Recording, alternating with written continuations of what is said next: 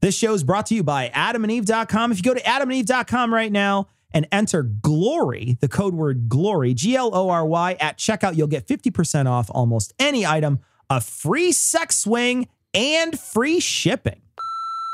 Hey, Tom and Cecil. This is Fane in Colorado. I'm calling you about the Mike Pence not being alone with women story. Um, I uh, used to moderate a sex addiction group for Mormons, and uh, the, the kinds of things that Mike Pence is doing, um, uh, it, it's a lot to do with uh, what a pastor or a bishop might counsel uh, in cases where somebody's cheated on uh, someone else. And so there's these hyper restrictive rules that the uh, that the religious leader will put into place to try to um, set boundaries and make sure that the uh, the incidents, the cheating incidents or incidences, don't happen again.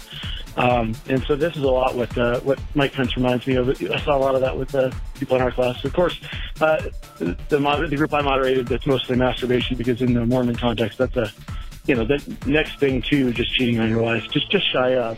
But you know, there were also individuals who had uh, cheated on their wife. One guy who was uh, going to jail because he had uh, he had met a, a a younger girl in the park who happened to be a police officer. Things like that. So yeah, these hyper restrictive rules. That's just something that uh, uh, individuals have to do uh, when they've been caught, and so it makes the wife feel better, and it uh, sets some boundaries to the husband. Anyway, just thought I'd throw that to your way. Talk to you later. Bye.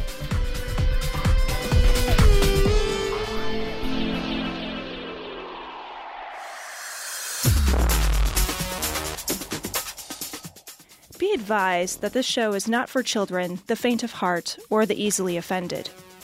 The explicit tag is there for a reason.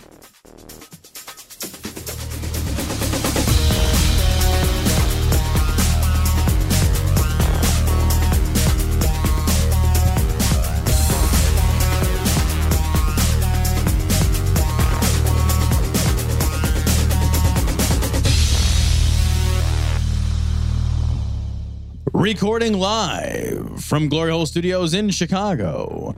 This is Cognitive Dissonance. Every episode, we blast anyone who gets in our way. We bring critical thinking, skepticism, and irreverence to any topic that makes the news, makes it big, or makes us mad. It's skeptical, it's political, and there is no welcome mat. This is episode 353 of Cognitive Good for you, Dissonance. buddy. Good I, I you. know when I'm corrected. Wow. I know. I may have mislabeled the notes, but I saw somebody went in there and made a little change. You know, got the number right. I'm, I take You're suggestions. good. You're I good. t- I'm open to criticism. good, my friend. And we are joined this episode by Anthony Magnabosco. Anthony, thank you so much for uh, entering the glory hole. Hello, gentlemen. nice to be here with you. well, that's what everyone says at the beginning of Yeah, the it's glory always hole. at the beginning. right? It's always at the beginning. Nobody at the end feels the Yeah. same. No. It's a different No. experience. Something happens in between. Yeah. It's um, it's a magical world. Yeah, something happens between. It's called a wall with a hole in it, and That's that's it. between us. That's So, so Anthony, you're What? in town. Yeah. You're giving a talk, and what you do is you talk to strangers. no one's stranger than us. So I just. I just have one question: Why? Yeah. Why do you talk to strangers? Why? That sounds terrible. Why not? Why though? That they're sounds strange. awful. Why not? It sounds awful. It sounds absolutely Strange, awful. talking to strangers is the coolest, most fun thing I think I've ever done in my life. I it is so interesting to talk to other people. Now, do- were People you I don't know. were you always like that? Like, were, or did did did sort of coming across? And I know we're going to get into all the like background on why you do this, Yeah, right? yeah. But I, the question I have though, the, the first question I have is like, was this always been something that you've done? Like, have you always yeah, been sort of? I was Good wondering the same thing. Like, did you always seek the company of strange men, or is it like a new? it's a new, Let me tell you. it's 2017. oh yeah. Listen, I, I used to be the most nervous, anxious kid you probably ever met. And I think it, I've been to atheist conventions. I've met a a lot, lot of nervous, anxious kids, Anxious kids. right? I think when, when, when I first came to grips with my atheism, like all of that kind of flew away. really, really? Yeah, yeah. Like w- once I came to realize that there's probably no God and I don't have to carry all this baggage, Oh, no kidding. my Wow. my life has become so much better embracing atheism. Wow. Really? Yeah, absolutely. Yeah. So And Why maybe- do you think that is? Why do you think it changed that piece of your life as well? That's I don't know. I Okay. really don't know. Um, maybe there was some fear of hell or this the the expectations that come with. Do you think maybe religious that beliefs. underlying anxiety just kind of ramped everything else up? Uh, Is that, possibly? you know? Yeah. Here's like kind of doing like therapy here. Yeah, I'm just curious, I know you know? we're on we're on two Wow, different sides there. Yeah, this got right? deep really Yeah. quick. All right. But The, uh, uh, I'll make a dick joke in a minute. Don't worry. It's all right. but I guess to go back to the talking to strangers, um, I guess I've always been comfortable talking with people, Yeah. but I've never felt it more important to do so these days because of what's happening in our world. And, Sure.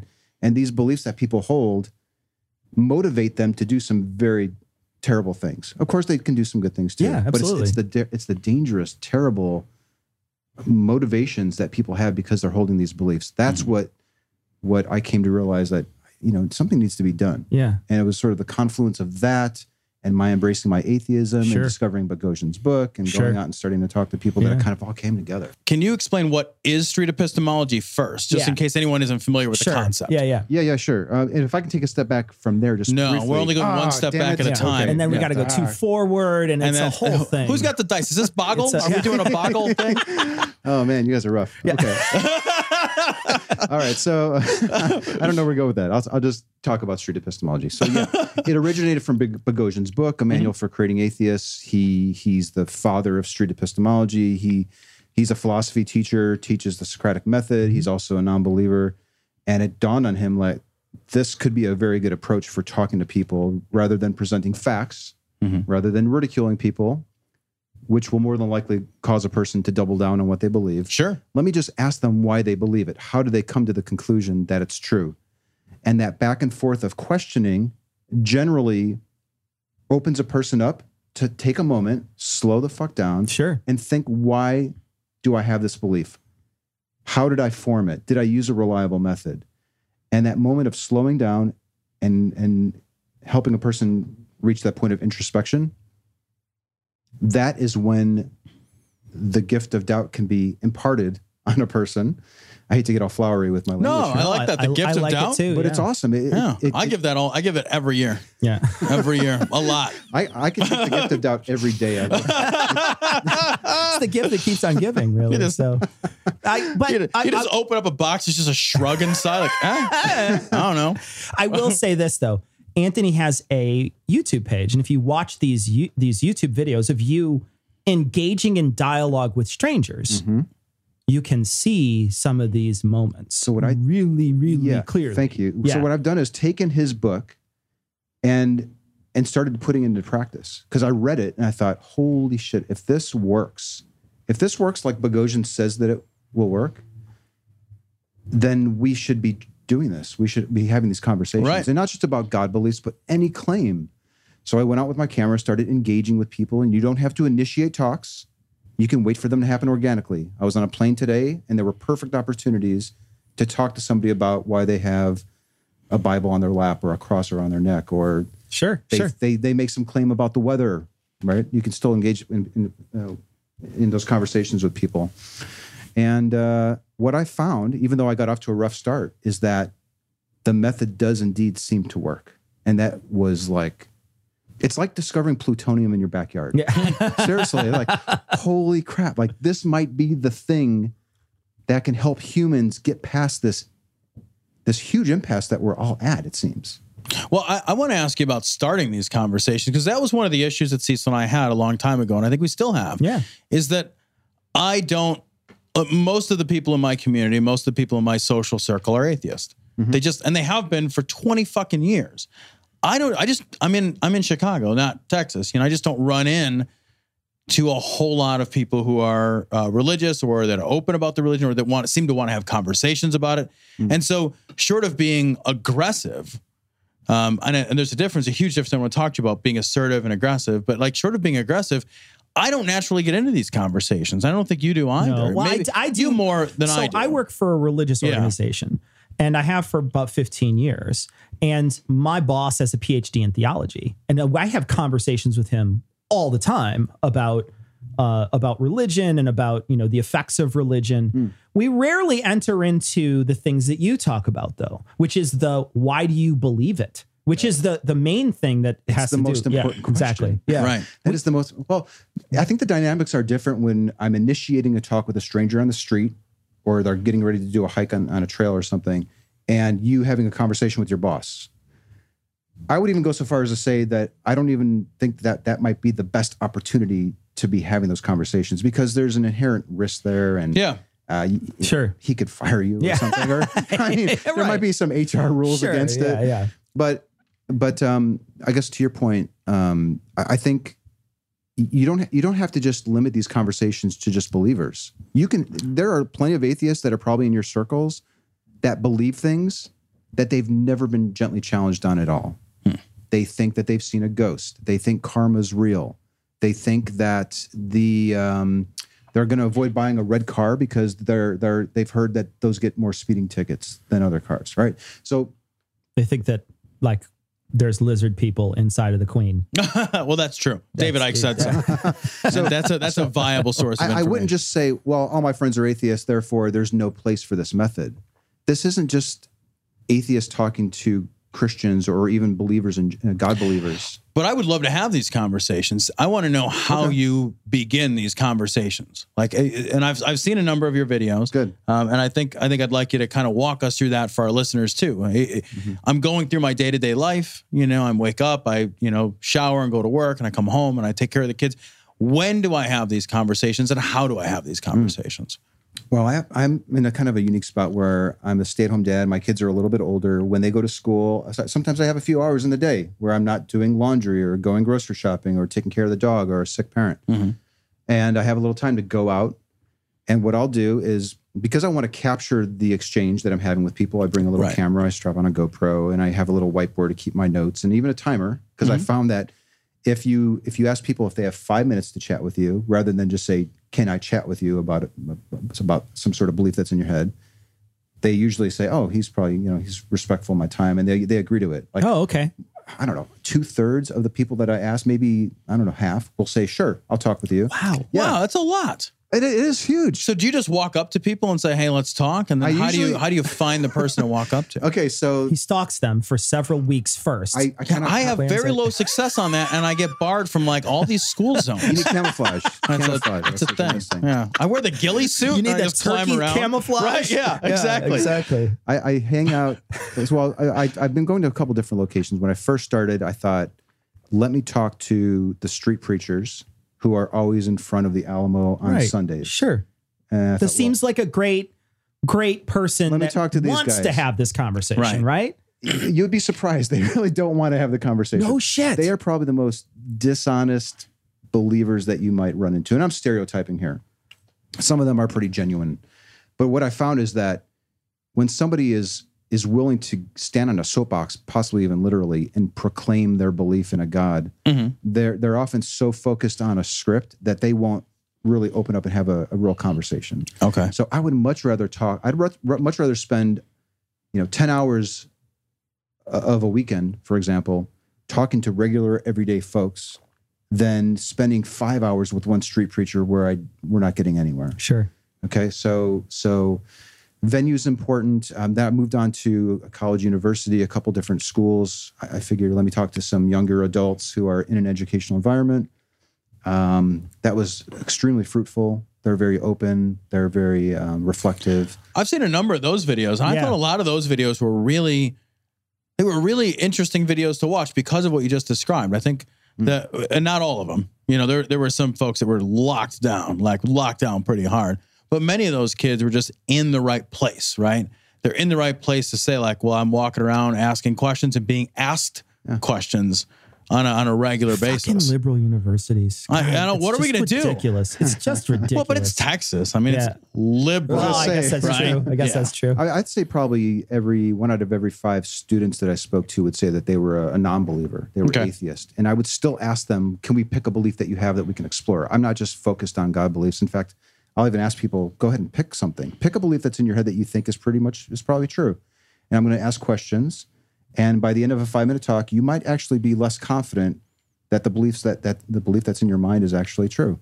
And then I moved on to a hiking trail, which I love this spot because the, I've been posting these videos for a while, so a lot of mm-hmm. people will complain and say, "Well, you're picking on these younger adults because they're inexperienced and they they haven't thought about these beliefs." So I was like, "Okay, I'm going to use this method on older people." I started going to a hiking trail and engaging with 30, 40 year olds, 50 year olds, 70 year olds, and and nothing's changed. when I, when I say that, I mean Yeah. the justifications for the beliefs that they have regarding spiritual or supernatural claims are almost always based on very faulty, very shaky foundations. And it almost always comes down to faith. Wow. That is that's crazy to me that that somebody Is that a surprise to you? It is. It absolutely Really? absolutely is. And I and I, I think I think I'm biased Maybe, yeah. on the people that I know that were older, like my father and um and some of the people that I've met um through work and other places. The older people, I feel like they're a lot harder to convince of things that Hmm. they are that they're just that they just had Yeah, I- those I would have beliefs said the for a long thing. time. Okay, so there's my a- father, especially my A little more father, you know, concretized. my father, my father uh, passed away, but before he passed away, we had many conversations about about the belief. He did. He was really heartbroken that I did not believe in God anymore. I told him I'm you know sorry I'm an atheist now. It's just I, that's just the way it is. Uh, I was never able to have a conversation with him that made him think anything different than he hmm. already thought coming into. Okay, the so conversation. there's a distinction here. yeah. Yes, I do agree that older people are more steadfast in their beliefs and less open to change or even considering belief revision.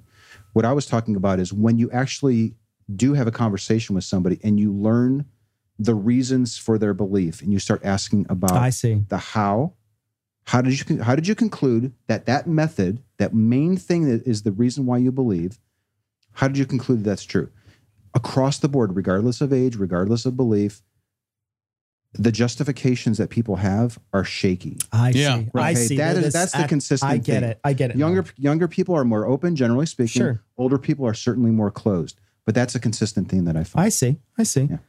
So you get the book years ago, 2013 2013, and, Yeah. and you and you start reading the book. But I want to go back. I want to go back before you got the book.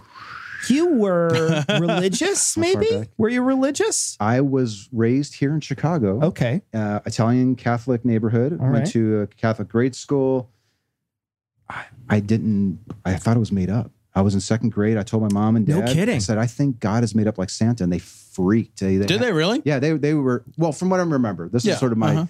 my now constructed, I think, imagination of what happened. But I'm pretty sure this is pretty accurate. But I do remember the my parents having a meeting with a, a nun and a priest to sit down and explain to Anthony, young Anthony, Wow. um, that no, Anthony, God is God. You know, yeah, God's a real Santa, is- thing. Santa is made up, but God is actually real. And uh, I remember this must have been 20, 30 minutes, and they said, "Now, do you believe Anthony?" And I said, I looked around and I I could see them. I, I knew that this You was could feel important. the the need. Yeah. this was right. important to them, and I lied and I said that I, yes, I believe. Oh, yeah. I never did. I, messed always. I was always skeptical. It wasn't really until I started having kids myself where they start to ask the questions, and you start seeing the beliefs that are being instilled in people at, at a young age. And I'm like, you know, what what do I want my kids to think? How do I want them to think? Do I want them to question, you know, what we what we tell them? And, and of course we do. So that's when I started coming to grips with my non-belief and starting realizing what the labels mean and oh shit i'm agnostic and i'm an atheist. And and then, oh look at that. There's this community out here. There's people podcasting. This is wonderful. How can i help? And right around that time is when i discovered Boghossian's book. I see. And so you read this book, this light goes off, and you think, The I should try this, the right? light literally went off in my head like it was a light bulb moment. Yeah. i was on an airplane reading it and i was like i started shaking Yeah. i was like Wow. it was like that almost like powerful. spiritual thing. Wow, that's They- great. I was like, whoa. If if this guy is legit, and and remember when I said I wanted to go back, I actually ran into Boghossian at a con- at a conference too. It was he was speaking at FFRF, their thirty fifth. Oh, okay. Uh, yeah, Okay. Yeah, yeah. And I, I saw him speaking, and he was talking about his book. I'm like, that's just ridiculous. But I got the book, and I was reading it, and I was it just dawned on me like this makes complete sense. We're butting our heads against the wall, arguing with believers, and and giving them facts, and and doing all these counter apologetics. They're not changing their mind. They seem even more convinced, and I'm walking away angry and mad. And I, I burned bridges with the, my family members by doing that. I have brothers and brothers, and brother-in-law and uh, sister, and I've got family members that try to avoid. They we, we basically don't talk to each other anymore Wow. Oh man. because I've burned those bridges. right. And if I had found this book, if I had used this method of talking to them, I'm nearly certain that our relationships would Wow. be way, way, way better. Wow. Yeah. So look, I'm going to ask you a related question to that. So you've been doing this. How many interviews do you think you've done? Easily a thousand. Holy shit. Easily. So I might have a five minute talk, a 10 minute talk. Sometimes they go 30 minutes. That's Sometimes it's two hours. Jeez. But yeah, it's, it's That's amazing though. That's a lot of A people. thousand That's a five minute events. That's like 4,000 E- sex acts. easily. That's amazing. And, Yeah, that's and a I lot. try to, It's I do try to record them all and I save everything, but I don't upload everything. right. So Oh, I I'd say see. a, a third of my content is uploaded. We were talking earlier about like the sometimes you do some live shows. Mm-hmm. Like that really amps it up. I like it's much more difficult to Sure. have a live conversation with somebody or to do SE live.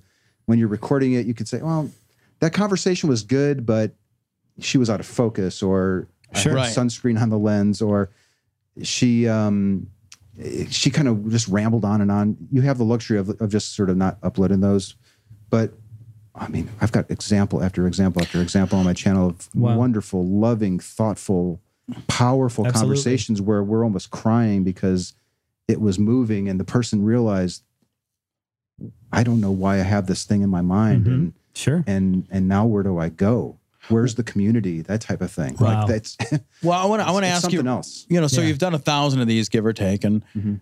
and you you feel like if you had employed this method with your family the rift that now exists with you and, and some of your family members may not exist so i guess related to that like I, I I- i'd love to know what's the worst this method has ever gone and what's the best this method's ever gone you know like you've had these conversations has it ever backfired on you and in, in a where you've where you've walked away and thought oh that that just that just went very very poorly Oh, sure. There have been times where the conversation went completely off the rails. And it's typically, when I look back, it was the conversations that happened three years ago as, a, as opposed to the ones that happened three months ago. So, three years ago, I was very rough. I read the book and I had a concept of what I should be doing, but I was, I was still, it's, it's very tough to, to not go fall back to the counter apologetics that Mm. we spend so much time as atheists learning and reading about, and we enjoy watching that and we enjoy watching those in debates. But when you actually use them in real life with a person, especially Sure, on a one-on-one sure. talk, they don't work no. Yeah. So I've run into people years after I've talked to them, and they still want to battle with me, like even physically Really? battle with me because I was just such a dick to them. wow But generally speaking, now when I when I use the method, um, almost always the person says that they love the talk, they want to meet again, they want to revise their definition of a of a particular word, or can you talk to my mom now because really like I'm a I'm a Muslim and and we had this great conversation. My my mom has this completely different. Uh, she's a she's a Christian, but it's a sort of this weird different sect of it. And I'd really love it if you would talk to her. So all in all, it seems like it's been very well received, not only from the people that I speak with, but the the growing atheist community that seems to be getting aware of it, and even the theists. There are there are a lot of apologet, uh, apologists that weigh in on what's happening in the atheist Mhm. movement and and they've had some strong opinions of street epistemology too. Uh, but it seems like they're softening on it. Like in the past, they would demonize it and, and compare Sure. it to jumping out and doing the like the knockout game with somebody. Like one person actually equated it to that. No shit. Wait, wait, wait. Explain that to me. They- they- because because I need to understand that because I don't. Because uh, I've I've seen a number of your videos. We're we're, we're here in person. You're a soft spoken, respectful, measured person. That's the impression I get from every one of your videos. That's the impression I get from from having spoken to you for you know uh, what a half hour in the studio. I can't imagine anybody feeling that way about about the the method you're using to interact with people. It's it's very specifically not that. it's possible that when they when they lodge that specific complaint Uh-huh. that that street epistemology is akin to the knockout game, it could be that they were looking at other examples of it, or maybe examples from Boghossian's book, or possibly my videos. I think generally, I think it probably was my videos because at the time, that's pretty much all that was out there. Right. And they even showed one of my videos in a church to warn people about this Okay. method. This guy Yeah. might ask you questions we- and make you feel the squirmy squirms we or keep talking about we keep talking about method. What is the method? Let's Ah, let's talk about the method just for a minute. Yeah, yeah, yeah. We, So we, we should can- because people are probably like, Exactly. What the hell? yeah, well, what, what is I- this well, thing? street epistemology is it's it's really based off sort of the Socratic method, right? Mm-hmm. So, right. Typically, when you see an atheist and a believer having discussion about the believer's beliefs, it's usually here's my argument for the God, and the atheist says, well, that's ridiculous, or that's not evidence, or I've got evidence that shows that that's wrong. That type of approach doesn't help anybody. The street epistemology approach is please explain to me how, the reasons why you think that this is true and let's let's investigate the method you used to get there and is it did you use a reliable method so it's basically just asking questions and not like question after question after question to confuse you. Because if i can't understand why you believe it and how you concluded it then i i can't ask good questions so it's imperative that i listen to you. It's imperative that i repeat it back to you so that you can hear the same things that you're saying come back to you. And i'm never telling anybody what to think. I'm always asking just gentle questions to dig deeper and deeper and hmm. deeper and expose the foundation and and that and it's it's also just not trying to confuse the person or or or change the subject or anything like that. It's it's more about i really do sincerely want to understand how you believe it uh, why why you believe it and how you concluded that it's true. Because if it is true i would like to understand that. At the heart of it it's it's a it's a quest to arrive at truth. There is a chance that the person that i'm speaking to who believes that there's a god may have used a reliable method to conclude that and i'm open to that possibility I see. okay so um being humble and, and trying recognizing that we have biases but trying your best to set it aside Mhm. is so important when you're having these conversations and it, it took me a long time like to get there like it's just so so instinctual to want to battle and to want to provide Sure, counter sure. apologetics but you have to remind yourself of what, what is my goal uh, my goal is to help the person slow down take a second and think about the belief that's in their mind Hey, you said earlier that that almost all the people that you talk to, you know, they kind of have the same responses. Like they're similar. They're similar. Have you ever been? Have you ever been surprised? Has, has, has, have you ever been Yeah. really just surprised at, at the methodology? Or, or tell tell me about a time that you've been So the, surprised. the one that comes to mind, that's a good question. The one that comes to my mind is when I asked uh, some some young adult on a college campus, uh, you know, "What do you believe?" He said, "I believe in a God." Why do you believe it? He said, "Well, about two years ago, I had a dream about my dog, and my dog had died, and the dog. I was actually having a conversation with my dog, and at first I thought." Like I was looking at his like face to see if he was just If he's tro- punking you, he was Yeah, trolling yeah, you, yeah, you know? yeah. yeah. but he was serious. I, I really, and I was like, okay. So, so that was probably the the oddest thing, but the reasons that people have for these beliefs are quite varied. And but when it comes down to it, whether it, it's evidence or they think they had they had a personal experience, it could be anything. I mean, it, I've I've heard so many different things, but that was probably the oddest thing. I think where the guy said that his dog was talking to him in his in his dream, and that was his best evidence that his God existed. What, what about like what about people? Have you ever met anybody who's had a near death experience? Has anybody ever Hmm. had a conversation with you that has been like, oh, I had a near death experience where like I saw the light, and my grandma Yeah. was there, and oh, really? Yeah, yeah, yeah. There's uh, one of the Wow. one of the most watched videos on my channel is with a woman who she was, I think she was 32 or 30 in her 30s at the time I interviewed her. When she was in her 20s, she was drinking and she was being bad and not believing in any gods, and she fell through a ceiling and crashed 25 feet onto concrete. Fuck. And and that's, That's what she- happens when you're bad, though, Tom. That's that's what That's God does. really. He's very angry. I've fallen off nothing, Yeah. and I am never good. she fell and and she said that she had an experience with a god. Wow. And the the beauty of that conversation, if I remember correctly, I think her name was Kelsey. If anyone wants to look it up, uh, was that she repeatedly kept saying, when I asked her, "Well, how do you actually know that that was a god and just not some other explanation?" She said, "I I don't know, but I just know," and it was just sort of this kind of cognitive dissonance. Right, I- sure, I sure. mean, your, your Yeah. show name is so is perfect for what street epistemology ends up oftentimes Mhm. resulting in Sure. with these people. Uh, so yeah, she the conversation went on and on, and and by the end of it, it was evident that she really didn't have a, a very good, reliable method for concluding that her God existed. And th- this isn't about instantly deconverting anybody. No, of Right. course. Okay. right, This is about placing a pebble in a person's shoe that they will hopefully think about the talk and maybe find better reasons to keep the belief that they have Sure. or possibly just discard the belief over time.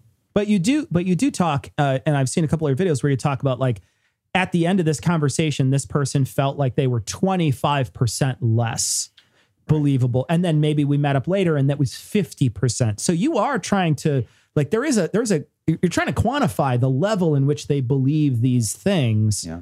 And so that that's an important level. And I was just wondering, especially when somebody's had a really moving experience, an emotional experience like that, Mm-hmm.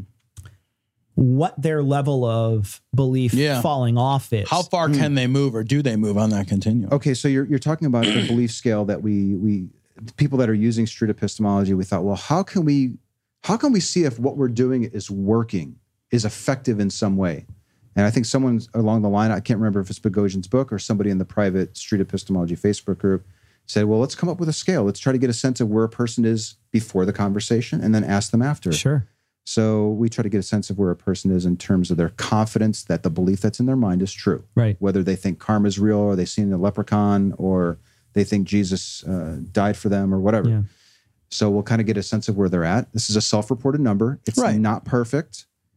Um, but it's it's a crude attempt to see if a person is changing in any way. And sure, I've had conversations with people where they said they were 100% sure their God existed because they prayed and prayer works. And 11 minutes later, they put themselves at about the 60%. Wow. I had another conversation with a woman who was 100% sure her God existed. I met her a week later. She self reported at 75. I met her a week later and she reported at a 50. Wow. And she said that she would, she, the conversation changed the way that she would plans on raising her kids. Holy My shit. goodness. Yeah. My goodness. This is powerful, Yeah. powerful stuff, which is why I'm, I'm so excited to be here with you guys and giving this talk uh, this weekend because I want to, I want to try to promote this method because from from my firsthand experience, it seems incredibly effective in, in helping a person stop and re-examine how they form their belief and possibly lower their confidence in the belief. Well, tell us about your talk. My talk is uh, on Saturday. It's coming up. It's um, it's to the Chicago Atheist Society. My talk is called Street Epistemology: Things That I've Learned because I've been doing this for three years. sure. and I, I've learned a tremendous amount of of background of how street epistemology seems to be the most effective and and the things that people are doing in this movement to try to promote it and the tools that are out there where this is going and um, some of the science behind it that actually backs up what we're what we're doing that shows that this might actually be effective and what's happening in the brain I, i'm going to show a, a, a brain scan Oh wow. from a there's a report uh, there's this really cool report that Sam Harris did with uh, Jonas Kaplan and Sarah. oh, I thought the brain scan was going to be from the Bible. I didn't realize. That's crazy. Yeah, I you know I, I Yeah. turned to the MRI pages in the Bible to see the like you know the fMRI. Is that New Testament? That is- Yeah. it's new new. It's the Neo New Testament. Yeah. it's one of the. They didn't find that one in the Dead Sea yet, but I feel like if we keep looking, I, I want to chuck a softball question at you right now. All right, so you ready for this softball question? You can hit it out of the fucking park. Are you ready for this? This is where the hard one comes. This is in, the right? no. This is two. You're It's total now. total. Why is this important? Why should we be doing this? You you're you're excited about it. You want to spread the word. Why is it important? the why it is important is based on my assumption that people generally want to help other people and live in a world where the majority of the population believes things that are true. That's my presupposition. I'm I'm hoping So how did you come to that? Hold on, let's let's do a little street. up. How did you come to the this? I'm kidding. I'm kidding. Of course, I'm kidding. we can do that if you want. No, I'm terrible at this. So I mean, Uh, so so that that's where I'm coming from. I I think you know the world would be a better place if people believe true things. And generally, I think when we encounter a theist who thinks that Allah is real, and we decide to debate with them, more than likely we're doing so because we want to help correct their view of reality. I would imagine, unless you're just arguing with them to be a dick, which some people do. They get off on it, like it's fun. sure. You know, you get a lot of views, and the video gets whatever. Yeah, Matt Dillahunty. I know. I'm kidding. Um, yeah. I'm kidding. edit that out. you know, if if you're looking generally, I, I think people when they engage in these discussions, they're they're talking with people because they want to help them, and the the method of arguing with people is not going to help them. Yeah. it's Right. going to do the complete opposite. Sure. it will it will cause them to get more entrenched in their belief. So you're you're into this method. What do you think of debate then? Like that Oxford style debate that hmm. we see all the time where one theist is on one side and Christopher Hitchens or you know some other great master debater is on the other side. I'm a master debater. You're not actually. You're terrible at this. I've been master debating since I was 15. 15 you're a late bloomer so uh but but we is this is this really just voyeuristic like nothing i mean is it really The useful debates? yeah is it useful at Oh, all yeah. you think Yeah. So I'm sure you've talked to a lot of atheists. Ask them why they no longer believe in a God. It's more than likely because, well, maybe they were just raised to not believe. Um, or maybe they watched Christopher Hitchens or Matt Dillahunty or David Silverman arguing or doing the doing the debates. The debates have their place. They're very valuable for the people watching them on YouTube. They're, right? Or they're they're jogging, they're listening to the, the debate, and they're a theist, and they're like, that's the same argument that I would use. And that atheist just made that guy look like a fool. Like that's perfect because they can they can distance themselves from it. They're not being attacked. sure sure Um, so they they have their place. And I also think the debates are great for for helping atheists better defend their position. Like I am so much more confident in defending why I'm an atheist because I've watched hours of the atheist experience. sure I mean, I, I love that. I don't. I, I rarely miss a show. yeah Even today, I, I love it. But as far as using that approach, a, a more aggressive debate approach and presenting facts and and making a big production out of it, that that is not going to help your conversation with your aunt Yeah. at, at Thanksgiving about why she thinks yeah. Jesus exists. How much of this is a question of venue? Like a debate has its place as something projected to an audience. Hmm. Street epistemology strikes me as something that that is not meant for an audience as much as it's meant as a as a genuine, authentic conversation between two humans. I used to think I used to think that SE was only for one-on-ones, but I saw David Silverman recently have a debate with somebody, and I can't remember his name. It's very it's like February of 2017, where I'll be damned if he wasn't asking Socratic, street epistemology, outsider test for faith questions of his opponent. Because Silverman's savvy enough to realize that this is being video recorded, there's an audience. Mm-hmm. I'm asking questions that my opponent seems to be dodging, but those questions will land. So, in a way, he was using macro street epistemology. He, he was in a venue, it was a debate, it was a one on one debate with That's an audience watching, but he was using a lot of the, lot, he was asking a lot of the same questions you'll see in a, in a one on one conversation of one of my videos. And that I was, I was screaming with joy because I, I it's great. We, we, we want to see this method being put into other uses and to be able to see it in a debate like that Sure. was, was cool. sure It's very cool. I wonder, you know, it, it- when we talk about when you talk to people about uh, their religious belief, I suspect that a lot of times it, it really boils down to the conversation turns out to, well, who told you? Because it's one of those things that's like, well, why do you Yeah. believe in God? Well, I believe in God because I read the Bible. Well, why did you read the Bible? I read the Bible because my dad told me to read the Bible. Hmm. And I read the Bible and I got it and I, I liked it. And I thought, you know, there was some good things in there and it seems like a good way to like live your life, et cetera.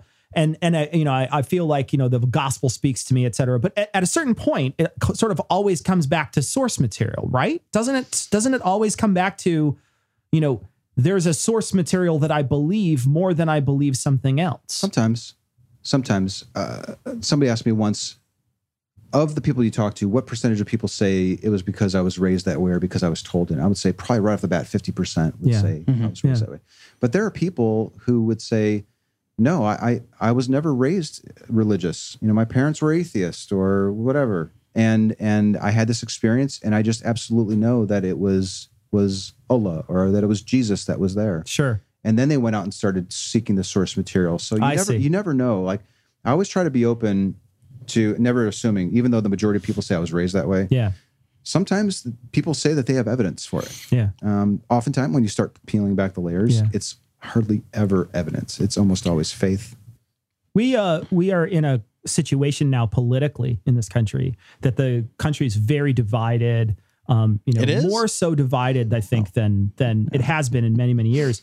One of the things that I wonder is, does this method? Have you ever tried this method in politics? Have you ever used Well, that's this a great method question. to talk to somebody about, you know, whether or not they find? And the other the other part of that question too is there's also been a great deal of discrediting of a media, the media, for a long time. Hmm.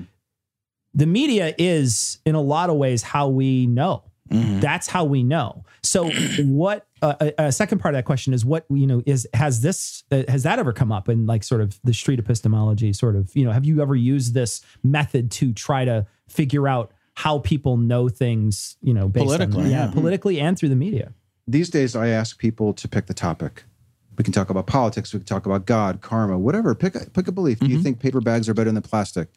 Pick a belief, and we'll just I'll just ask some questions.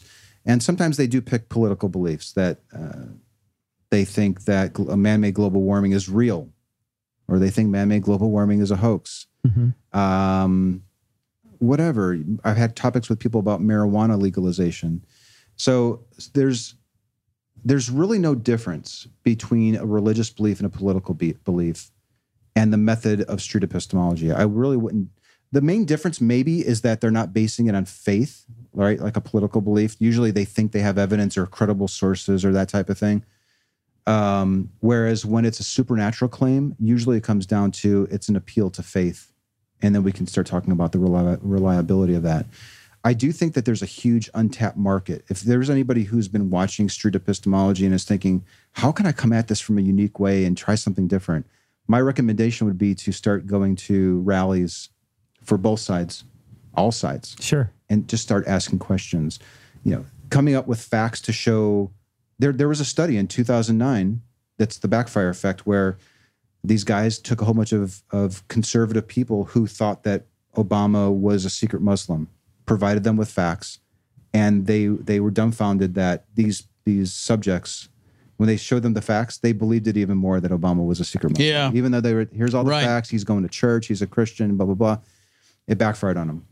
Um, so you can definitely use these beliefs, you know, use this method with political beliefs. I, I think it's uh, it's a it's a much better approach to avoid that backfire effect, and have the person ask themselves, you know, did I use a reliable method for forming this belief in my mind, and let them do the work. So that's the beauty of this approach is you don't need to know a lot about the Bible or the Democratic platform or the Republican platform to have these conversations.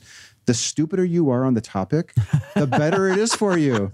It really is. I'm going to crush this. You are going to kill it. Dude, I, this is this it. is my method. it's This more it's it. more of a liability if you if you know the bible inside and out of the quran and you can cite verses and you can do all this that that that will hamper your progress because it's not about that yes you need to know that they think the god exists because the bible's true but when you start asking about how did they determine that the bible's true that's that's when you you need to move off the verses into something deeper So I want to ask if you ever had a situation where where somebody has been threatening or violent towards you because of this because this is you know you're shaking foundations of people's Right. beliefs. I mean this is a big deal.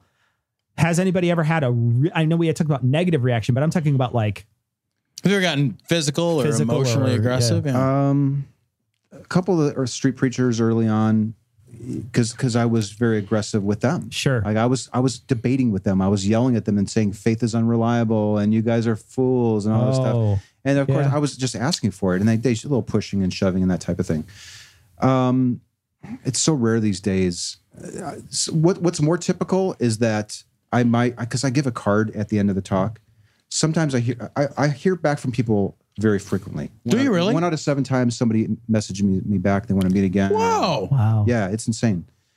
Sometimes they say, uh, I can't believe you were asking me those questions, and I spent the whole night crying, and I'm I'm in the bathroom now, and I, I was thinking about I had this vision of me smashing you with a chair, and you, you- they're kind of like going through the stages of grief. Yeah, sure. you know? Yeah, Right? yeah. But um, but then you're at that point, like I'm obligated to keep. I just can't just walk away from that. Like I try to keep engaging with them and be Right. there You for opened them. their door, right? Yeah, You have a responsibility to it. That, yeah. and I'm talking about that as well on Saturday. So, so yeah, um, so you do get that a little bit, but generally, it's it's so rare. Most people greatly enjoy the talk. It's not confrontational. It's not it's not awkward. They really you would think that it would be because I'm asking about a, the deepest, darkest sure. belief that they have, and and and and making them question it, Yeah. making them doubt. And it's something that's kind of off the table for a lot of people to talk about. There's a few things that are just off the table you just don't bring up. But see, that's that's why I think people enjoy talking about it because they're not allowed to. And when and maybe that's one of the benefits of talking to a stranger as opposed to somebody that you know is that maybe they feel a little safer with you. Even though I'm recording it, it's it's baffling. But sure. they it's amazing how people will quickly open up to you and tell you that you know some of their deepest things. You know, I'm just wondering, like, is there a um, and I, I know Cecil, you've got a question that's related to this, uh, but is, is there a way to use these uh, techniques of street epistemology and the Socratic method um, in a in a systematized way for self introspection? Like, so so without engaging somebody else. In fact, um, Yeah. that's that's my recommendation. Uh, if so, a lot of people say, and I even wrote a blog post about this on the streetepistemology.com website, where um, people say, well, you know, I've seen you have these conversations with believers, but I'm an atheist and my wife is a believer, and and she wants to raise our kids to be believers. I want to have this conversation. I want to that that special moment I've seen you have with a stranger. I want to have that with my spouse. How do I do it? And and sometimes those those beliefs, especially like the deep ones with a, with a loved one, can be very hard to even talk about. Like they, they people, people, people's spouses have started crying when they said, "Can we have a talk about why you believe in, in the God?" And they'll just break down and cry. So my recommendation there is is start having conversations about every other claim that that person has or makes or mm-hmm. somebody else makes, and just just be, make that a common thing. You know, try just teach them the method so that they'll use it on the on the sane, tame, everyday beliefs um, the safe beliefs that that happen every day, um, and then eventually, I think that they'll start using them on themselves. So if people are going to find the method, how would they find it now? I know it's in Boghossian's book, Peter Boghossian's book, A Manual for Creating Atheists. That's the first place you found it. But there's got to be better sources out there now. Oh my gosh! And it's probably refined at this point a little bit, right? yeah, yeah. So I, I, I had the pleasure of helping Boghossian and a team of other people work on an app that he created based on his This book. is this the Atheos app? yeah. Have you heard about it? I have heard about it. Yeah. So it's a great app. Um, I found myself while I was helping to build the app and come up with questions. I would then go out the next weekend to use street epistemology now, and I was that much more prepared because I used the app. So the app is awesome. There's a there's over two thousand or three thousand people who are interested in this method that are on the private street epistemology Facebook group. I've mentioned the website streetepistemology.com.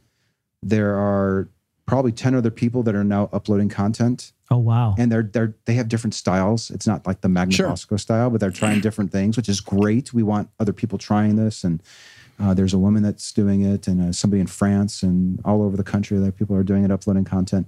So there are there are tutorials, there are examples, there's an app. I mean, there's and there's some of the, ex- some exciting new things coming down the, the road too. that That's are gonna be great. Really cool. That's great. If people were going to find your YouTube page, where would they look? The easiest way to get to my YouTube page is find me on Twitter first. Okay. And then if you look at my bio, I've got a link to my top 10 videos. Okay. of Oh, the, great. Of the 3,000, or it's not 3,000, sorry. Of the 300 that I've uploaded, uh, my top 10 are there. So if you're short on time and you want to just check out one or two, that Okay. would be the place to go. We'll put that on the show notes. This is show 353. So we'll put that on the show notes. We'll put your Twitter there. We'll put streetepistemology.com. We'll put as many links as we can to send people to this. Anthony, it has been an amazing conversation. Good luck with this. And and the, anytime you're in Chicago, come visit us. oh, awesome. And the uh, invitation is the same for you guys. You guys ever blow through Texas or San Antonio? They don't let us back Yeah. there. Come anymore. Yeah, it's a whole thing. It's a whole Yeah. thing. You know When they you say sh- don't mess you- with Texas. You we shit did. in the Alamo one time. I know, right? And that's what happened. That was you guys? yeah. that time. Thanks for joining us, Anthony. Thanks so much. Yeah. Pleasure, guys. So, Tom, Yeah, Cecil. I'm always curious how you're going to intro this it's portion of the program. springtime. It is. It's it's a time that you would take someone and put them on a swing outside. oh, I you know what I mean? Like you know, sometimes spring spring has sprung. You Spring know what I mean? has sprung. Right. Swing has sprung. swing has come. swing. Who knows? I don't know. And it can And it- wash out a little if you use cold water and probably some cleaner from And AdamandEve.com. Glory at checkout. We love our sponsor, Adam and Eve. Adam and Eve uh, allows you to explore your sexuality, uh, to do it in a private way, to get it delivered to your door, to to have fun with your sex life. And uh, and Adam and Eve is going to give you fifty percent off just about any item you can get. Uh, a tons of different stuff from there. Uh, we've had people send us messages saying they've gotten vibrators, they've gotten fuck socks, they've gotten, you know, they've socks. got whatever they call those pocket pussies or whatever. They've gotten lube, they've gotten lingerie. Hey guys, why do you send us emails telling us what kind of sex stuff you buy? You know, we've been meaning to talk to you I about don't that. know. Yeah. I don't know. I think we're just we're just touting how private it is. Yeah. Some of you guys need to take that message home. I'm just saying. But if you do feel private, Yeah. you're clearly not one of our listeners. Yeah. But uh, you Yeah. can go to adamandeve.com. You can enter Glory at checkout. You can buy all the kinky shit that gets you off, all the kinky shit that gets your partner off. Yeah. And you can get a free fucking sex swing and you can fuck in the fucking sex swing. Yeah, and get 50% off any item. The sex Right. swing's free, Right. so you get 50% off any item and you'll get free shipping. So check it out. Glory at checkout. That's G L O R Y at adamandeve.com. So, Tom, um, we are a couple chapters into our two books. Indeed. Mine is uh, Ray Comfort's um, 100 Science Facts the fucking Bible never told you about. Or whatever the fuck. and yours is Dianetics by L. Ron Hubbard. Um, I'm getting closer to becoming clear, my How friend. many how many questions do you have this week? I've got four. Four questions. All right. So uh, why don't you go first? We'll we'll cover Dianetics first, and then we'll cover Ray Comfort to wrap it up. All right, buddy. Here we go.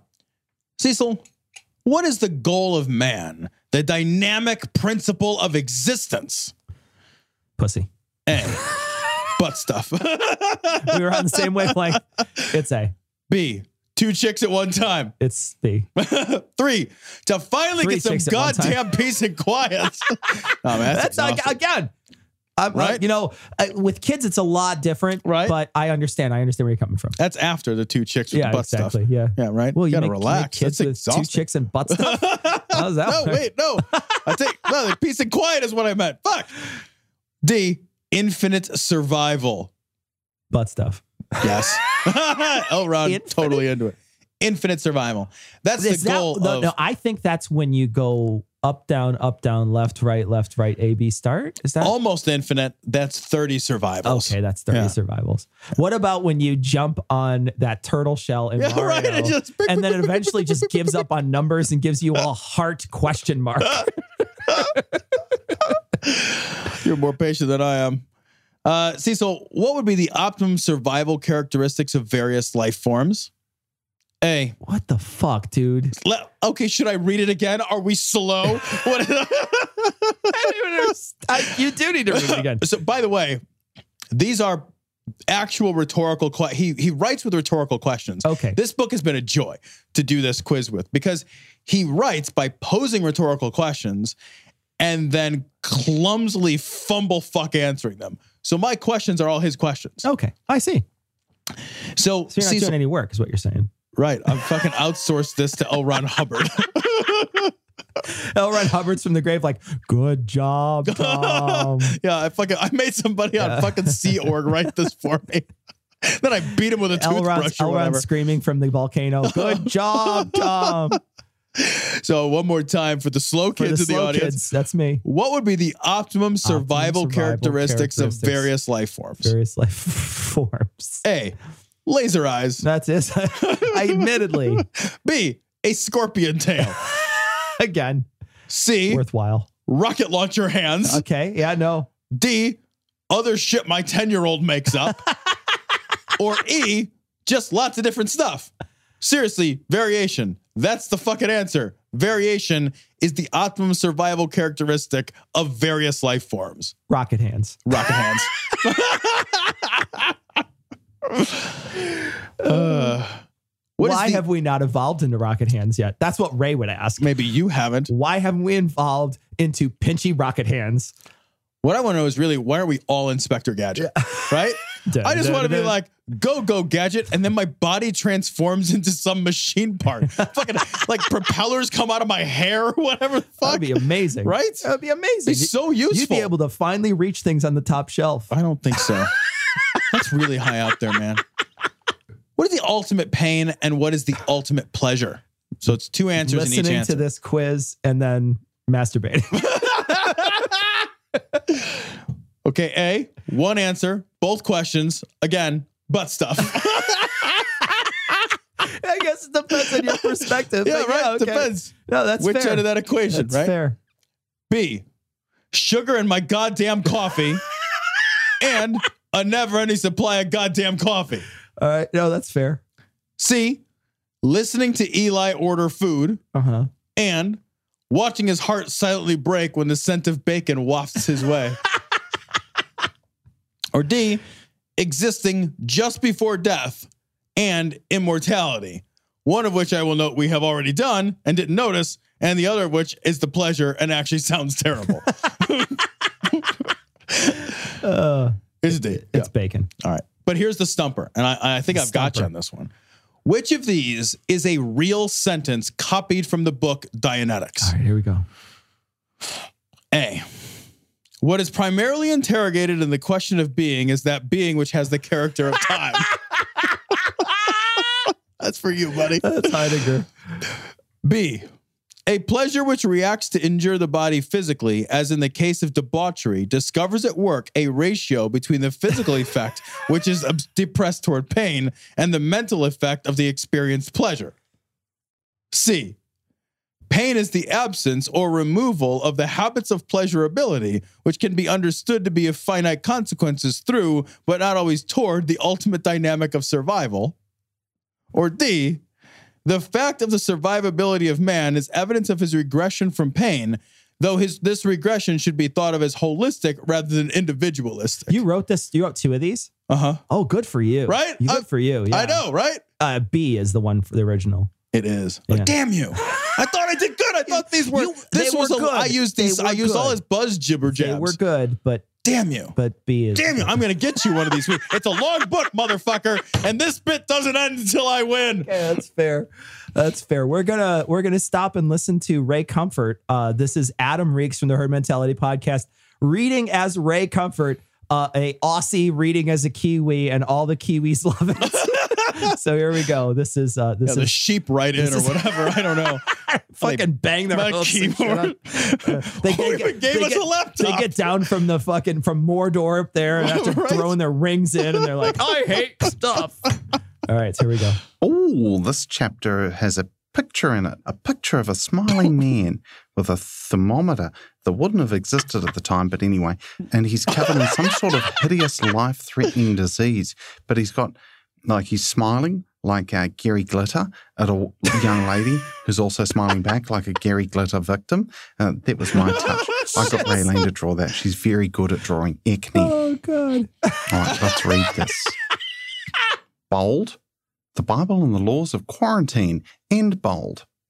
Long before medical science discovered the importance of quarantine of persons with infectious diseases, the Bible instigated them.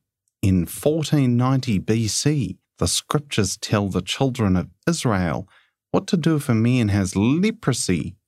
All the days wherein the plague shall be in him, he shall be defiled, he is unclean, he shall dwell alone. Without the camp shall his habitation be. Leviticus 13, colon 46. Laws of quarantine were not investigated by modern men until the 17th century. That doesn't. Yeah, we're scared of people that look all fucked up. We're scared of like Fucking sick people. 1500 BC. And you knew, like, the thing is, is like people knew that shit was that transmissible. it's transmissible. They didn't know how it was transmissible, but just because they they affected quarantine before we figured out the germ theory of disease doesn't mean that it like there wasn't. They didn't have like ways in which to tell that quarantine wasn't efficacious. Dude, it's fucking self-evident.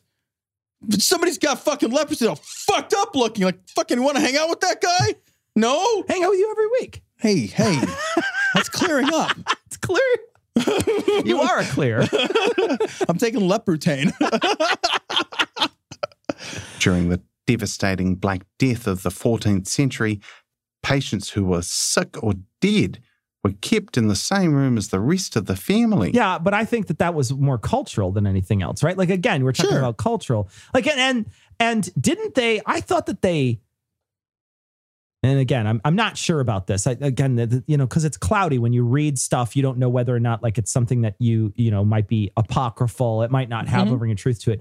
But I thought that they would they would seal the family in with them because they thought that they were all infected. yeah, like, right? fuck that shit. Yeah. Like, the fucking little Joey's got it and the fucking rest of the family's to get it. fucking cask of Amontillado and seal those right? fuckers That's up in what there, I thought. right? That's what I thought they did. Again, people. There's, I don't know, I'm sure that there's. I'm sure there's a historian out there that knows that whether or not that's true. I don't personally know, but I I I could have Yeah. sworn I read that. But it's also like he's treating like the entire world like it was just fucking Europe. Like Yeah. like the, all the rest of the rest of the fucking Sure. people in the world just didn't exist. And during this one time in history, in a small sliver of the fucking known world, Europe, yeah. like oh they did this thing different, and They that's fucking indicative yeah. of a fucking thing. It's not indicative of anything.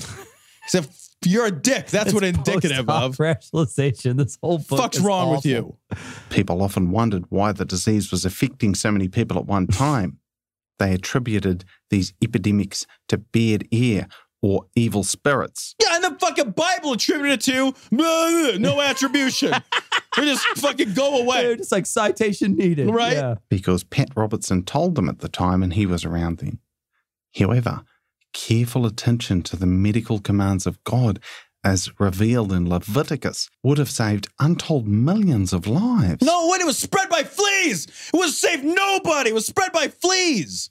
Right. It was spread by fleas. If you fucking, unless you quarantine the fleas. Arturo Castiglioni wrote about the overwhelming importance of the biblical medical law. The laws against leprosy in Leviticus 13 may be regarded as a as, as like the first model of sanitary legislation. Open brackets. A history of medicine. in I love brackets. he does. Grant uh, Jeffrey, the signature of God. I included a like a reference there. It looks very good. Thank you, Adam. That shit is That's amazing. That shit is fucking amazing. All right, so I have two questions, two I'm short gonna questions. fucking knock these out of gonna the knock them park, In the chapter, Ray says that this line is proof that God warned us about the germ theory of disease and that we had to use running water to be clean. Quote, when a man is cleansed from his discharge, he is to count off seven days for his ceremonial cleansing, and he must wash his clothes and bathe himself with fresh water, and he will be clean. What does God warn us to do in the following line of the Leviticus? Okay, so that was one part That's of really a thing in Leviticus. That's the thing in Leviticus. What is my discharge? I? Hey now, Hey, well, hey now. uh, I've that's Hey now. cleared up. hey now. I'm not a sailor.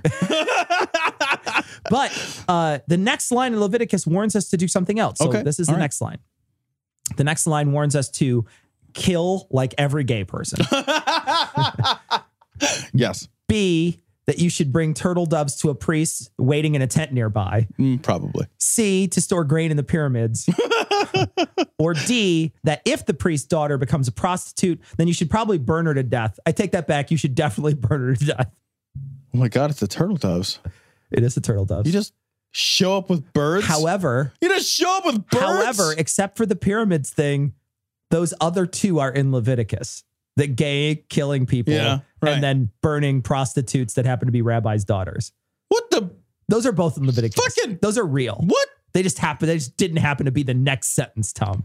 Yeah, how do you? The Bible teaches us about blood clotting, according to Ray. How does it do this? A, it gives the amo- optimal amount of stones to throw at an adulterer to outpace the scabbing. B, it tells us how long blood sits in a cup before it develops a skin, which is related to clotting speed. C, it tells us the perfect day to cut off the tips of our imperfect penises. Or D, it takes one part blood, one part vaginas, then mixes in misogyny. D. No, That's the blood clotting on a cup thing. no, it's penises. Wait, what? Eight days, they say you're supposed to snip What? off your pee pee, and No. that's the perfect day for blood clotting What? and immune systems or something. That's what he said in the book. I don't know if that's true, but I'm making a face that I, I wish know. could translate. I'm I know. fucking actually dumbfounded Yeah. by this. yeah. I I'm trying. I'm trying. Like like like seriously, I'm, I'm having them like I'm having a genuine moment of g- real confusion. Yeah, no, that's that's how we know that that uh, the Bible taught us about blood clotting before we knew what blood clotting was because it told us the day in which we were supposed to snip off peepees. Yeah, no, there's like a there's like an optimal day they think that you cut off a dick, and that day is eight days. I think at least that's what it said in the tiny little book that Ray Comfort wrote.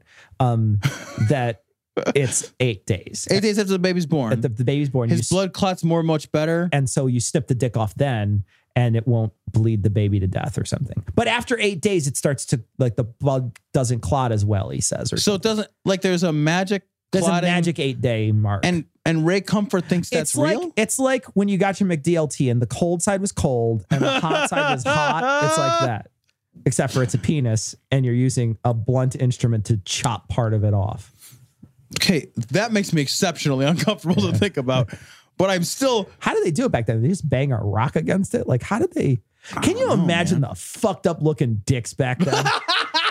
like none of those guys could do porn. You know what I mean? Like they're all like weird, jagged. They got like some of them got mullets, some of them don't. Just- It's just some weird. yeah, no kidding, right? Yeah. There would be, and plus, like they didn't have anything antibacterial, Sure. right? So they're not even using like proper fucking knives and shit. They're But just the bl- fucking using donkey teeth or whatever fucking garbage they had. They put a carrot in there and the donkey just. All right, so next week, more of this. donkey teeth. Thank you, thank you, Adam, again for reading for Yeah, us. man, It's- that's it was really funny. It is just insanity, but we're on the course of insanity. And if we do this, there is a judge in heaven, and that judge in heaven is going to take vengeance against those who damage Israel. That's what the Bible says. This story's from Right Wing Watch is uh, Dave, coach, Doc coach, not a coach, not a coach. but he's got a hat. He's He got a coachy, coachy hat does and, have a, a and a coachy- coachy. Actually, I watched this video. I think he has to take his hat off indoors. Oh my gosh, yeah. he's- So- if he's borrowing somebody's Wi-Fi, he has to follow their rules. so So this is uh, Daubenmire blames. This is so weird. He blames Trump's Jewish daughter and son-in-law for the U.S. airstrike on Syria. which daughter? The one that looks like an elf or the one that looks like a pug? But one, the big issue, I'm going to stick my toe in the water here, is a, he should get a more a Cracker Barrel. unobtrusive. He's a cracker barrel. Is that where he's at? I don't know. He's using. He's, like clearly using. He's clearly yeah. using free Wi-Fi. Right. Like, I- there's no way that's not free Wi-Fi. Right? Yeah, because he's showering there later. Yeah. Like this is a guy who's taking a fucking whore's bath in the Yeah. sink. I just want right? you, I just want you to pay attention to what he's saying in public. Okay, just listen to what this man has to say in public. I am glad though that he's wearing an unobtrusive headset and Yeah. microphone. he looks like he's he looks landing like a a plane. defensive coordinator for something. Like he's gonna call something in. His Like surface isn't working on the sidelines. He's right? furious about Just it. Tackle a guy or whatever that Run means. the play. Just Win the points. score the foot touch or however that is. I don't know. the nation of Israel. I'm going to make a lot of people mad because I know we have a lot of Israel lovers in Christianity. And it, hey, hang on a minute. You're you're feeding information to us without feedback. So why would we hang on a minute? Oh, don't interrupt Don't me. interrupt me. Said somebody monologuing on a recorded episode. The fact that I criticize a black man doesn't make me racist. It does if you call him the N-word, Yeah. though. I found that out. That's The not worst way, right. too. That's It's not the worst yeah, way. Don't do that. he got punched out by Ishmael's pillow. hands. The fact that I criticize a white uh, a, a woman does not make me a misogynist. but if she's a white woman, it does. And if you criticize her vagina, specifically, it means you haven't seen one. The fact that I criticize a homosexual does not make me homo. erotic. he doesn't know what to say. I thought he said first a homeless sexual. I thought that's what he said. I was like, well, that's Wait, a- only have sex with homeless people? that's weird. Ugh, so Ugh. stinky. Gosh, I got to It's use I got to use your diarrhea as lube. That's Oh, weird. Just I mean, it's not awful, but it's weird. it's weird. It's, yeah. phobic. And the fact that I criticize Jews does not make me anti Semitic. Is that okay? Can somebody give me a thumbs up on that? Would that be okay if, that, if we just told the truth? And why is it in America today the only group that you cannot criticize are the Jews? You're in a fucking middle of a place. He's talking about criticizing the, The Jews. The Jews. the Jews. Oh God, he's got to be in a friendly place. Like I said, like Cracker Barrel, like an anti-Semitic place. Some like Cracker some Barrel. racist location, yeah, like exactly. a yeah, where all the racist truck drivers go. They're always a racist truck driver breakfast joint. That's what it is. They sell welcome signs. Not all, not all people that go to Cracker Barrel are racist. Just most of them. yeah, Tom. the servers aren't. Some of them. the black ones. Ooh, I feel it right now. I feel that thing trying to creep over the top of me right now. What? It's- what is he talking He's about? talking about homeless sexuals. And our entire foreign policy in America has changed ever since 1948. He's in a McDonald's or something. he, I, yeah, I know. It- like, there's a fucking red box behind yeah, him. There's a yeah, he's somewhere because I, I keep seeing like a TV or something behind him, and it looks like there's a coffee maker back there. Yeah, he's he's fucking at the West. This is a free Wi-Fi There's like- situation. yeah, I'm he's gonna make a waffle in 30 yeah, exactly. seconds. Right? There's a breakfast buffet. I've never had a food in any of those things that are free that's worth the cost. Now, hang on. I will challenge you on that. You can occasionally get a mealy red delicious apple, an underripe or overripe banana, That's true. or The underripe is more common though. Yeah. Because I think they just throw them out once they start turning yellow. they are really hey. underripe. They're like, hey, where's more? We got any more green bananas back I know it's like it's like, would you like a breakfast plantain? What? No, I don't want a breakfast plantain. We making just it into like- a smoothie at least. Right. There's like a huge fucking container of balance bars. I just steal those and throw them in my bag. I'm like, I'll take these later. And then like lukewarm fucking turned yogurt. That's it. There's never I've never been to a free like a complimentary thing in the morning and been like, that was good. No, it, it's not even. It's not even that it's good. It's like I don't think I have food poisoning. That's Yeah. when you walk out. You're like, I'm probably gonna like because it, and You're the thing is like rock paper scissors with the lady behind the thing, hoping you win. it's like I got a one in three chance of getting food poisoning Right. here. Yeah. It's like because I'll, I'll I'll occasionally see those. I'm not partake in them. Like especially during like if I'm traveling for work. Yeah. I'm like, oh well, should I? And I always have that moment where it's like maybe. And it's like no, I don't want to shit my pants in a conference room today.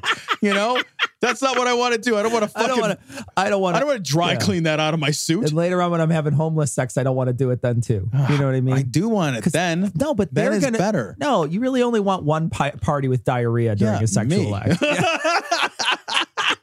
You want answers? I think I'm entitled. You want answers? I want the truth. You can't handle the truth. All right, this is from Right Wing Watch. This is Rick Joyner. Rick Joyner, Cecil, can't understand why people get so worked up just because Putin had some people knocked off. Jesus All right, Christ. Here we go. This is Rick Joyner. And I think we're making some real progress.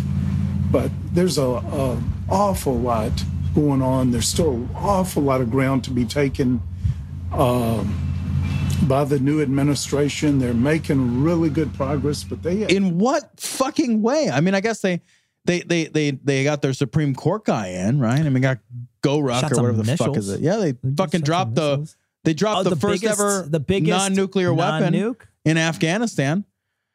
So That that's good. up something. Oh. I, didn't see it blow up anything though. I have no. I have no confirmation that the bomb actually blew up. It's probably fake news. So. I'm skeptical. I'm It's skeptical. probably a false flag it's bomb. a false flag bomb. I'm skeptical of it. yeah. I'm skeptical that it was actually dropped. It was probably dropped by terrorists on themselves. That's probably what happened. ISIS probably blew themselves up. ISIS blew themselves up and then blamed it on Assad, who blamed it on Putin, who swallowed a fly to catch the. still unbelievable inside opposition. People left over from previous administrations that are just fighting and, and doing everything they can to hinder progress. One of the things that I think people don't understand is that they don't get brand new people. Those that I thought I read, and I don't know, people in the audience might be able to correct me on this, but I could have sworn I heard, maybe it was on NPR or I read somewhere that the reason why they don't replace like the FBI director and the CIA directors all the time is because they have like terms, like when they get appointed, they get appointed for a certain Oh, I number of time, like amount of time. I'm not sure, but I thought I heard that on somewhere. I'm not. I'm not going to look it up. So if somebody sends us the message, I'll let- I'll certainly read it on the air. I But actually had- didn't know those were appointed. I had stations. thought that that was. Well, how else would it get it then? I just thought you moved your way up the ranks to Oh, that might be FBI too. That could be too. I director. guess. I guess. Um. So I don't. I, I never really had. I, I I had thought that what happened was is that they were appointed, but they were appointed at a, on a schedule that they're they kind of have like almost a term, like it's like ten years or something. So it, it spans longer than that president can do it, and then it's a half a year in or two years into their term or something. I gotcha. You know what I mean? Like so, it's like it's like there's no way to get rid. You can't just get rid of them if they're you know like say investigating things. Sure. Right. Yeah. If maybe you had ties to Russia during your campaign, for example, like if you're just throwing something out there. It's amazing. I mean, you're talking about thousands of people, many of which are in key positions and have got to be replaced. And um, you know what the definition of treason is? removing sanctions on Russia in exchange for hacking into yeah Your opponent's uh, uh, yeah, email, Yeah. right? I think To don't- influence an election, that might be treason. to be elected That might be by a minority of the voters. Maybe Oh. Could be treason. Possibly. I don't know. Won't matter. Hmm. Won't make a fucking difference. Oh no, yeah, Yeah, no. it's gonna make no difference. at yeah, no. I, Yeah. I have a feeling like even if even if something comes out that which it may or may not, right? It may or may not be a real thing. I don't know if it's true. I don't Sure, know. we don't I know. I don't Yeah. know what like what I think level. it would be treasonous if it were true. But even if it even if it came out, I don't think that they would impeach him. Oh, I don't think he's impeached at this point. No. No, no. I, I think, think this is just Yeah. he's our garbage president for a while Yeah. still until he dies because he's fucking old and fat. That's a more of a possibility than anything Yeah, I mean, I really think it's a. I, I'm, Yeah. I'm like, I'm joking, but, I'm he's, kind of not. He's getting a lot of exercise golfing though. So Oh I my think, God. I think He's- that's that's. I'm good. just, I'm gratified that he's the oldest seated president, yeah. and he's fucking fat and useless and doesn't exercise. And he's said that he doesn't like to exercise He is. because other people his age exercise and then they fucking fuck up their knees. He's totally fucking said the reason he doesn't exercise, he doesn't want to get hurt exercising. It's not how that works. He's My dad doesn't exercise. His body is garbage. He can't fucking move. My dad's body is a sack of broken He's glass. basically every piece of him is a half decent sack. My my dad is 69 years old and he needs the chair that helps you stand up. No shit. Yeah, he's got Wow. the he's got the fucking standy The city Gremlins chair. chair, Right, yeah. to take him upstairs. He's got a fucking first floor, single floor, only one floor home. And to get in and out of his lazy boy, he's got a button. It's like How does he get it out of his car? I'm fucking carefully, I hope. Because I really like him. He doesn't. But, yeah. He doesn't have a lifty seat for his car. He doesn't have a lifty seat for his car, but he's got a lifty seat for his house. His house. so the house comes up to meet him, and then right. goes back to- What- but my dad's the same. My dad is the is the same mindset, right? He's like, he tried to exercise, he twisted his knee, and he's like, well, fuck that. I, I'm gonna hurt my fucking knee if I do it. So that's it. There's no more of that. I work out with a 65 year old dude in my gym. Today we had to do 2,000 meters on the rower, and he did it in nine minutes. And he's 60 fucking He's 65 years old. Yeah. He's working out. He runs every morning. He runs between five and 10 miles, and then he works out in the afternoon with me. with you. Yeah. yeah. I told my dad I was I, I was doing a, a, a thing. He's 65 Yeah. years old. I told my dad I was sore, and he's like, "Oh, you pushing yourself too hard if you're getting sore." No. And I was like, "Dad, that's not how this. That's not how any of this. Just this is why your body is a Can you sack just- of broken glass." Can you just grind him up for protein powder and Yeah, then just I know, and just take eat him? Just take him. One of our guys read it yesterday. It is actually trying. No, it was Bobby Conner that read it. He Nobody cares. Jesus Christ! I Jesus think it was Christ. little Joey Jr. Little fucking Get Bobby on with Biscuits it, Santa. or whatever. What the fuck? It is the attempt to overthrow a duly elected government or a you know a government that is legitimate government. Any attempt to overthrow such a government is treason. Yeah, no shit. Okay. The attempt to overthrow the government would be fucking treasonous. To that Is that your legal Yeah. definition? Yeah. Did you call Andrew Torrez for that? Are you fucking kidding me? Oh, I, I attempted to overthrow the government. Was that potentially treasonous? You fucking 100% of the time. Holy shit. That's your fucking swift legal analysis? Oh. Jesus Christ, you fucking hill person. And we've got a lot of people seriously doing treasonous things now. Wait, are they trying to take over the government or are they are they fucking criticizing the government? Because those are two Same thing. different things. Fake news. Fake news. That's what's crazy about that is that that people will equate the two things. They'll say, "Oh, well, it's treasonous." It's not treasonous to just insult the per- people in the government or to criticize their actions. That's not treasonous That's at all. That's treason. That's treason. If you don't like what the government is doing, then you are overthrowing the government by making fun of them. I don't hope it won't get to the point of uh, Treason, Treason. actual treason, Please say treason. maybe a tea party Sedition? you know where people are going to have to be charged and dragged out. Some need to be. Some have done things so illegal. I hope it doesn't get to the point, but this needs to happen. What I hope, Some need to be dragged out. dra- yeah, some of these treasonaires, that's what they're called, they're, treas- or treasonites. they all wear the same leather jacket and they carry they wear their hair the same way and they have a flashy gang sign that Right. looks like a T. They actually they actually dance a knife fight. They're like, They do. when you're a jet, you're a jet. Yeah, okay, all right, treasonaire. But just yesterday, some of the things that came out in the news, it again came out uh, Guccifer. Lucifer. He's like Lucifer, he just has a longer neck. and when you grab Lucifer's ass when he's not looking. I don't like that name, but but it is they, it's another organization that has been incredibly accurate with the stuff they put out.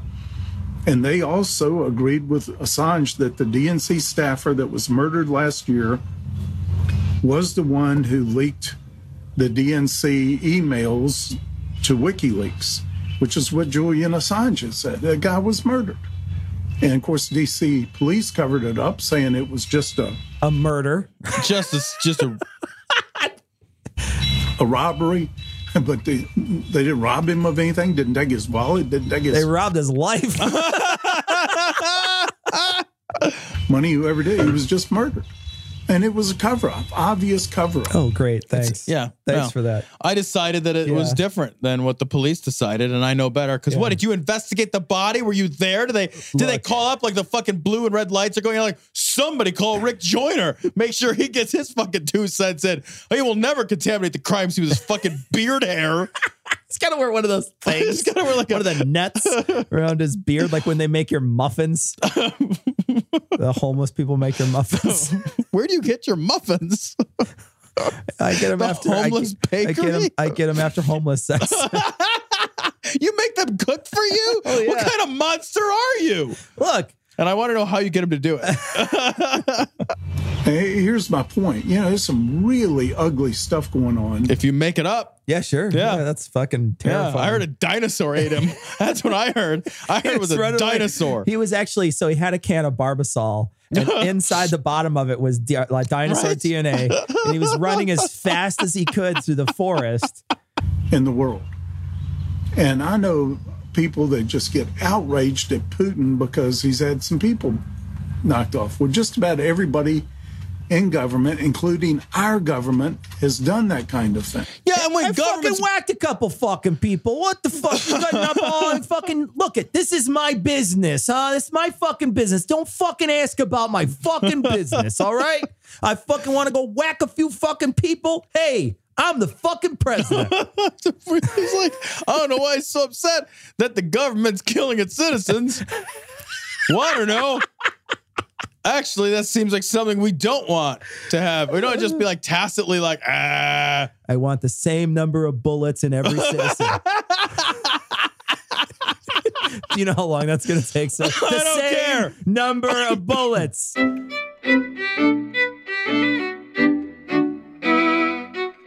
So we want to thank our patrons, of course. Uh, they're the ones who make this show possible. They're the ones who make Glory Hole Studios possible. So we want to thank all our patrons, but we would like to thank our newest patrons, Keegan, Michael, Baylaz, Bail, Baylaz. Yeah, but like What? the, I, like the person puts on the end of their name. Good luck pronouncing it. I think we nailed Yeah. it though. I think we But did. I, you just kind of kind of just give up halfway through. God, comma, I hate that last guy. It's the tie. Mateo. Oh, that's a good name. Yeah, I like that. Christopher, the Biggity Bang, and Zachary. Thank you so much for your generous Thank you donations. very we much. really do appreciate it. So we got a, an image uh, from James, and James sent this image along. It's going to be on episode 353's show notes. Uh, it's a church sign about Easter. That's so it's great. really funny. I love that somebody went out of their way to hang a, a secondary sign on their sign. Uh, so we got a message from Vin, and Vin sent in an image, uh, and this is hilarious. Uh, it says, uh, "This is what a senator, Senator John Reagan, said." Tom, read this where it starts with my response. My response would be, what kind of accountability do we have now? Our schools are graded by test scores, and half the schools are doing worse than the other half. That's and true. nobody does anything about that at all. That is true, John Reagan. That's true about anything you quantify. Oh, that's fucking hilarious. It's terrific. We got this message from LR, and LR sent us some uh, ways in which to pronounce things in Croatian. So I'm going to try to do this. He says that the uh, C with the toupee is pronounced as cha. The C with the Trump hair is mostly the same. So it's a S in the back of the throat. The S with the toupee is SH, so like shut. And then the Z is a J. So you remember when I pronounced it J last time? Yeah. I was right. All right. It's like J is in jocks. But a D is also like a D with like a little extra little knife that's been stuck in its back is also a J. It's like a Caesar yeah. jet.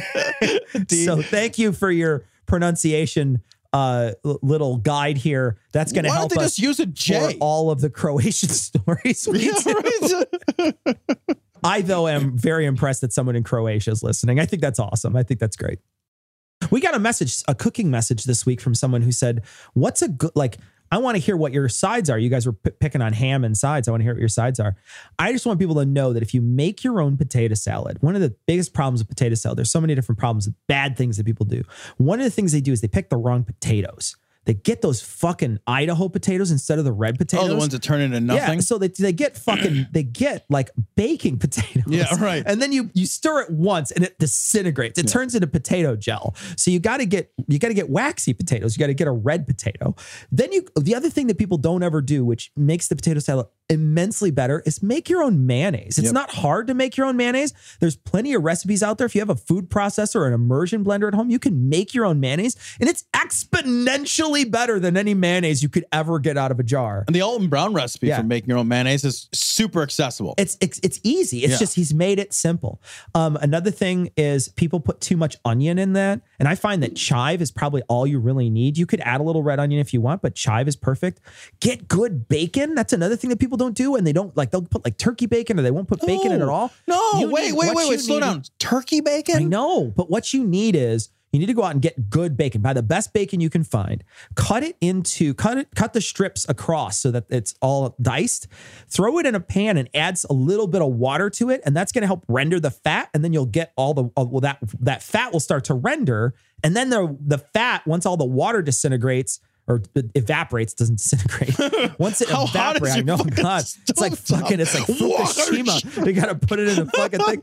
No, but once it once it evaporates, then that grease has already had a chance to render. So now it starts actually cooking the bacon, and you get a nice pan of brown bacon that way. It actually works out really well. But brown all the bacon and use the whole fucking thing. Like don't fucking skimp on the bacon. I find that people do that all the time.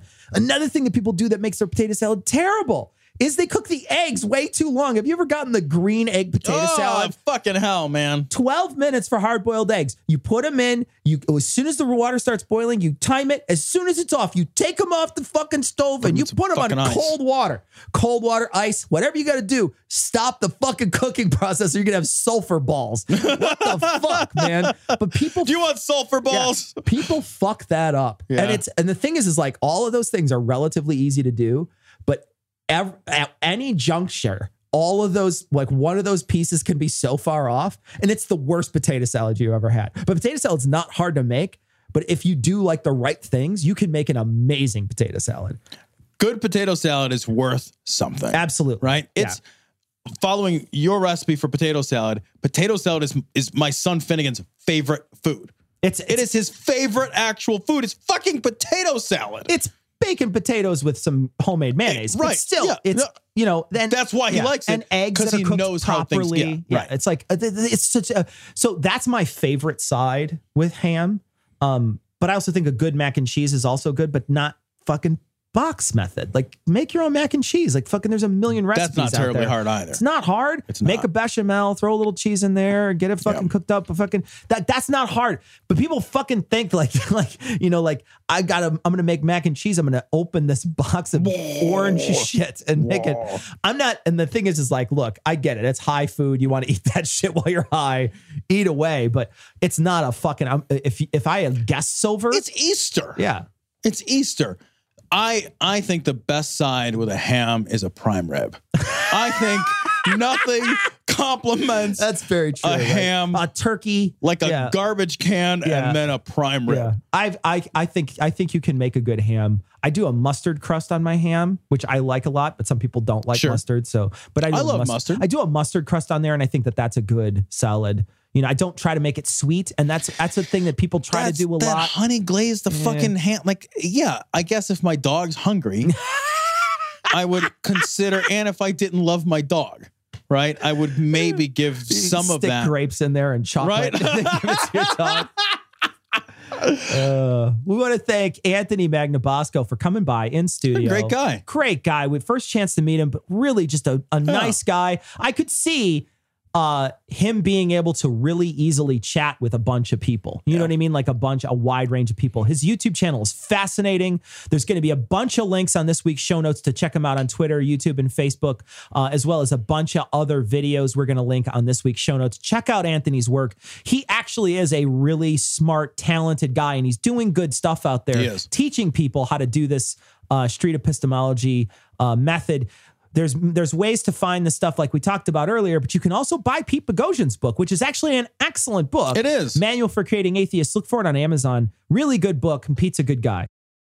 So that's going to wrap it up for this week. Uh, we're going to be at ReasonCon next week, so we will post the show after ReasonCon. I'll, we'll probably post it for patrons before, but we'll post the show after ReasonCon. So, uh, so we hope we run into you at ReasonCon, uh, and that should be a lot of fun. If we run into you when we knock you over, I'm sorry, and Yeah. I'll buy you a drink. We're going to leave you like we always do with the Skeptic's Creed. Credulity is not a virtue. It's fortune cookie cutter, mommy issue, hypno Babylon bullshit. Couched in scientician, double bubble, toil and trouble, pseudo quasi alternative, acupunctuating, pressurized, stereogram, pyramidal, free energy healing, water downward spiral, brain dead pan sales pitch, late night info docutainment. Leo Pisces, cancer cures, detox, reflex, foot massage, death and towers, tarot cards, psychic healing, crystal balls, Bigfoot, Yeti, aliens, churches, mosques, and synagogues, temples, dragons, giant worms, Atlantis, dolphins, truthers, birthers, witches, wizards, vaccine nuts. Shaman healers, evangelists, conspiracy, doublespeak, stigmata, nonsense. Expose your sides. Thrust your hands, bloody, evidential, conclusive. Doubt even this.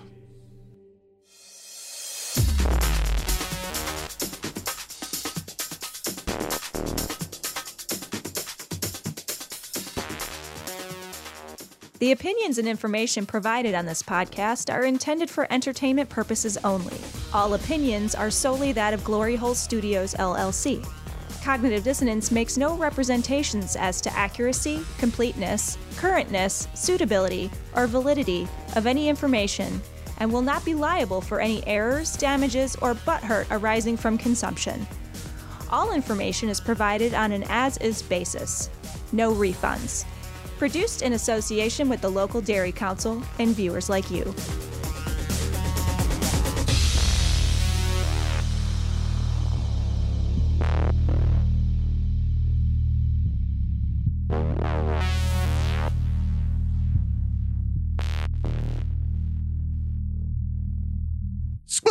Splamp, blink, a blank, a dong. Great. Love it. Burger check. Burger check. I want to hear that again. It's been recorded for posterity. Blink, blink, a dang, a dong. There it is. All right. That's so great. That's gonna Stolen from Ryan Slotnick of I Evil don't, I don't know how this Sunrise. works, but I want that to be my ringtone forever.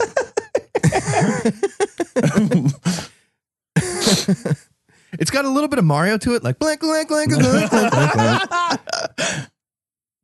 All right. Skit begins. Oh, I go first? Fuck. Yeah. Thought somebody was going to read the stage direction. I don't know why. All right. It's an audio medium. Nobody's even walked in the fucking door yet. he thinks we've been doing a two and a half year table read. Jesus. All right.